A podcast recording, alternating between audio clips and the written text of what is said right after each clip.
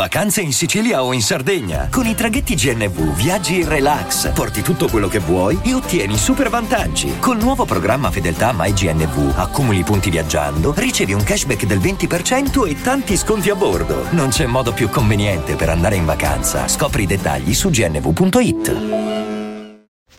Bravo, molto intenso, un ragazzo veramente che è riuscito a uscire dallo scheletro del teen idol ormai da tempo e che fa un, un fottio di click, un fottio di soldi eh, senza dover stare dietro a, a dinamiche che fin da ragazzino poi sono state imposte perché quando hai un gruppo così famoso fatto di giovani giovanissimi e lui è riuscito a distinguersi, spesso si, si finisce eh, in mezzo alla massa, eh, non dimenticati, ma comunque eh, si finisce a, a, a, raccontarsi quello che si è stati, invece lui racconta quello che è e quello che sarà, quello che diventerà, quello che sente dentro. E ogni canzone che fa ha un'intensità eh, incredibile, ma anche quelle più,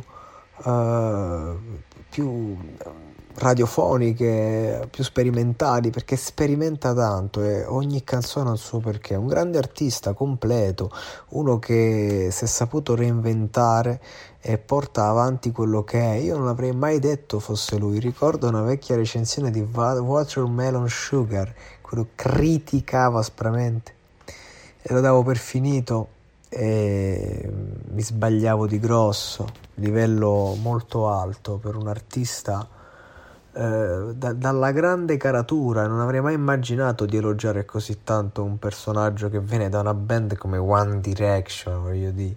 Ma come magari un Justin Bieber che l'abbiamo snobbato, che era un bambino, oggi ha 40 anni e l'altro po' no, per modo di dire, ma ha fatto della roba di livello, ha mantenuto risultati di livello e, e, paga il prezzo con se stesso del successo che ha avuto. Cioè, nel senso, sono personaggi comunque grossi che hanno superato il confronto il confine con il tempo e che quindi si meritano pure il riconoscimento di chi magari li ha screditati quando erano ragazzini, non vedendo quello che evidentemente vedevano già tutti.